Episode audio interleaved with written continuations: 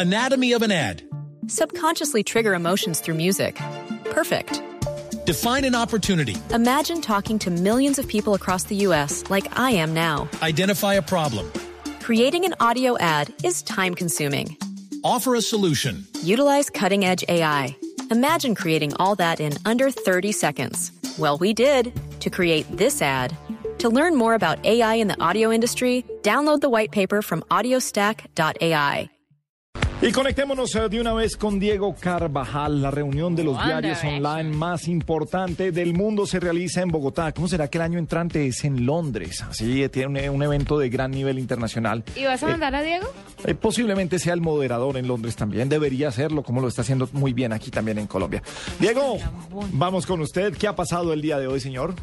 Bueno, doctor Gabriel, estamos en este momento con Doris Schiffer. Ella es la editora ejecutiva de BuzzFeed. BuzzFeed es quizás el medio social más exitoso y mejor monetizado en los Estados Unidos. Dory, thank you for being here with us in the nube. Thank you so much for having me.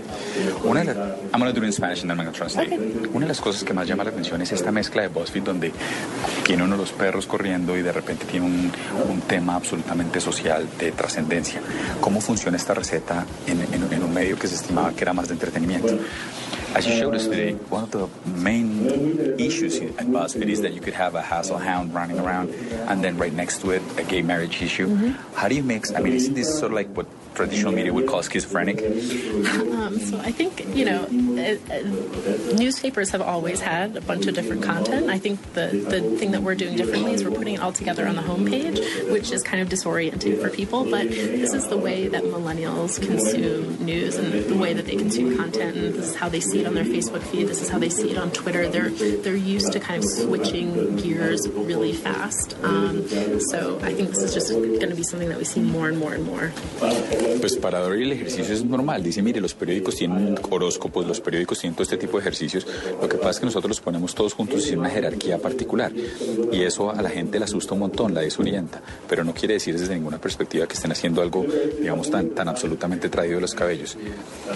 Is there, que jerarquiza el home Is there anybody that, that, that, that decides the hierarchy of, uh, of which the news appear in BuzzFeed? Yeah, so we have we have 24 hour coverage of the homepage. We have someone who's kind of constantly um, putting up new splash images. That's the big main image, and then also doing uh, the large first column, and then we have a second column of news. And so those are all um, Curated. done- those are, those are all curated by homepage producers, um, and editors and writers can suggest their stories for the homepage, and then the producer decides what to put on the homepage.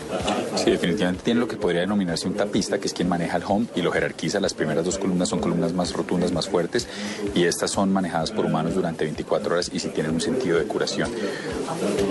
Una de las cosas también que son importantes de BuzzFeed es que han traído directores o editores, generadores de contenido de distintos medios de comunicación. Antes de entrar en sus perfiles, quiero preguntarle a David porque uno tendería a pensar que BuzzFeed es un agregador y no lo es. Before we get into the profiles that you've brought from the from the traditional media, let's start by clarifying: Is BuzzFeed an aggregator? No, BuzzFeed is not an aggregator. What is it then? Um, we are a social news organization. No son un agregador, son una organización de noticias sociales. ¿Por qué esto? Porque generan mucho contenido original. Y ahora sí pasemos a los perfiles. Let's go into the profiles now. Okay. You've brought people from the New York Times. You've brought people from Spin Magazine. Yeah. Wh- what does the newsroom of BuzzFeed look like? It is the most smart, creative, fun environment that I've ever worked in. Everyone is just really excited to be there and super committed to what we're doing. Um, so that's been, it's, it's a really great place to work. Dice, mire, simplemente tenemos la gente más creativa, más inteligente, más apasionada y es un sitio absolutamente delicioso para trabajar. This is not my opinion, it's just a question. ¿Qué diferencia una sala de redacción de BuzzFeed de un TMZ? Not my opinion, just a question. What, what's different between a BuzzFeed newsroom and TMC newsrooms? Well, Young, passionate.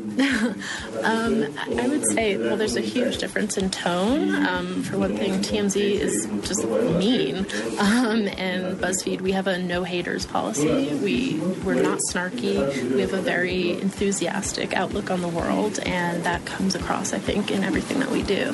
So. You know, I think that's a really core difference. Arranquemos por el tono y la aproximación. En BuzzFeed no son malos, dicen que en TMZ son malos, con las personas aquí no son malos, tienen una mirada optimista, están tratando de trabajar en pro de, de generar una organización mucho mejor y mucho más interesante. Al fin y al cabo, ellos dicen, esto está hecho para millennials y los millennials consumen información así. Thank you so much, Dory. Oh, thank you so much for having me. Just before we finish, a quick invitation for people who are listening to the new to go into BuzzFeed. Oh, yes, please come to BuzzFeed, buzzfeed.com. Thank you. okay, thank you.